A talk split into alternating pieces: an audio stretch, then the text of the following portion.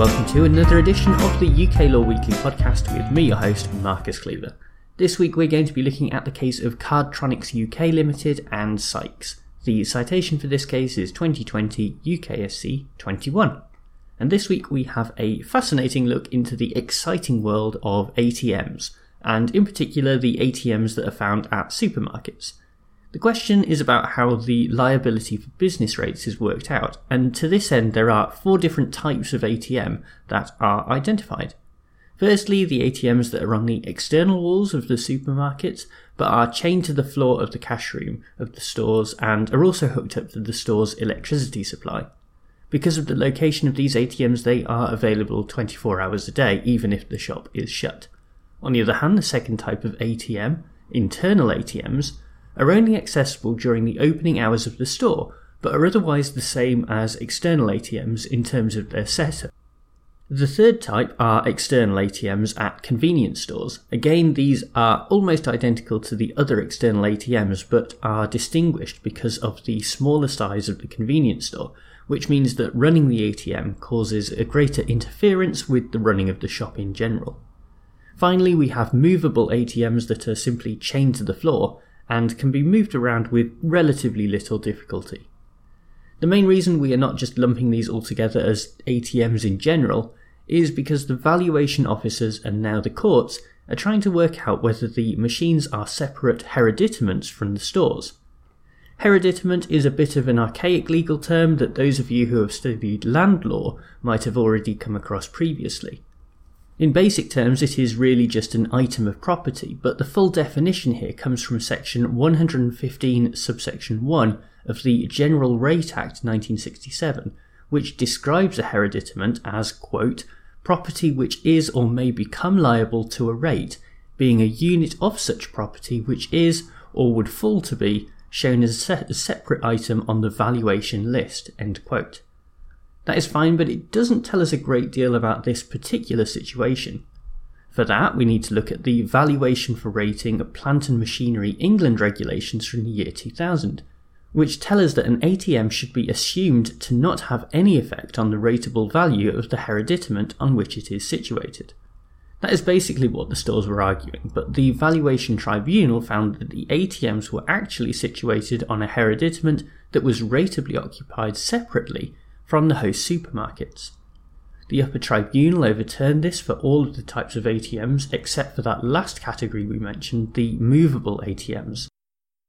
The Court of Appeal then took this a step further and found that none of the ATMs were rateably occupied separately from the host supermarkets. As the lower courts handed out judgments that reached right across the spectrum, it was up to the Supreme Court to make a final decision, and that is where we pick the case up. Lord Carnworth gave the lead judgment here and noted that there are two related questions that we are dealing with. The first one is whether the ATMs can be identified as separate hereditaments, and the second is whether the supermarkets are in rateable occupation of the ATMs. To answer the first question, we can start with those regulations from the year 2000 that we mentioned earlier, and the presumption that ATMs do not have any effect on the rateable value of the hereditament. However, it is important that we don't fall into the trap here of assuming that just because there is no effect on the value, that this necessarily means that the regulations are making comment on whether the ATMs are actually hereditaments in the first place. To answer that question, we have to turn to the case law, and this defines a hereditament as a self-contained piece of property. Given how we discussed the setup of ATMs at supermarkets at the start of this episode, can we say that they meet this definition? For Lord Carnworth, the answer was yes, because it was pretty easy to delineate the boundaries of ATMs, and so they satisfy that characteristic of self-containment. The only exception were the movable ATMs, which, while self-contained, were not permanent enough to be a hereditament. Moving on, and the second question is the one that really gets to the heart of this appeal. Was it the retailers who were in rateable occupation, as was being argued, or was it in fact the banks? The judgment addresses this by noting a useful analogy. We can think of a house as a single hereditament that might have an owner, but also someone who is a lodger. The lodger is allowed to make use of the house, and this is even facilitated by the landlord. But this doesn't change the fact that as a hereditament, it is the landlord who is considered to be the occupier. It is a similar situation here.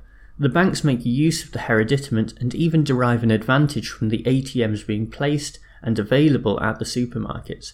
But it is a mutually beneficial relationship where the supermarkets also further their interests by ATMs being available to customers. For the Supreme Court, this was enough to decide that the ATMs are indeed in rateable occupation of the retailers, and this holds true whether they are internal or external. Overall, I think this decision makes sense, and the comparison with the lodger is particularly helpful. We are dealing with a mutually beneficial relationship, and it is important to remember that it is one that helps members of the public as well. Although we might be increasingly moving to a cashless society, a lot of people still use ATMs and might even rely on the ATMs at their local supermarket if they find it hard to get to a bank. If this decision had gone the other way, then a number of smaller shops might have had to seriously review the value of having ATMs situated on their premises, and that would have been a shame. Furthermore, the judgment could have impacted on the maintenance of ATMs at other locations as well, such as pubs and railway stations.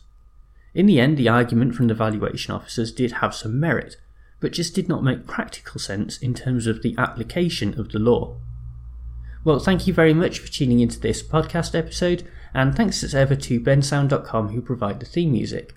I'll be back as ever with another case next week, but until then, bye!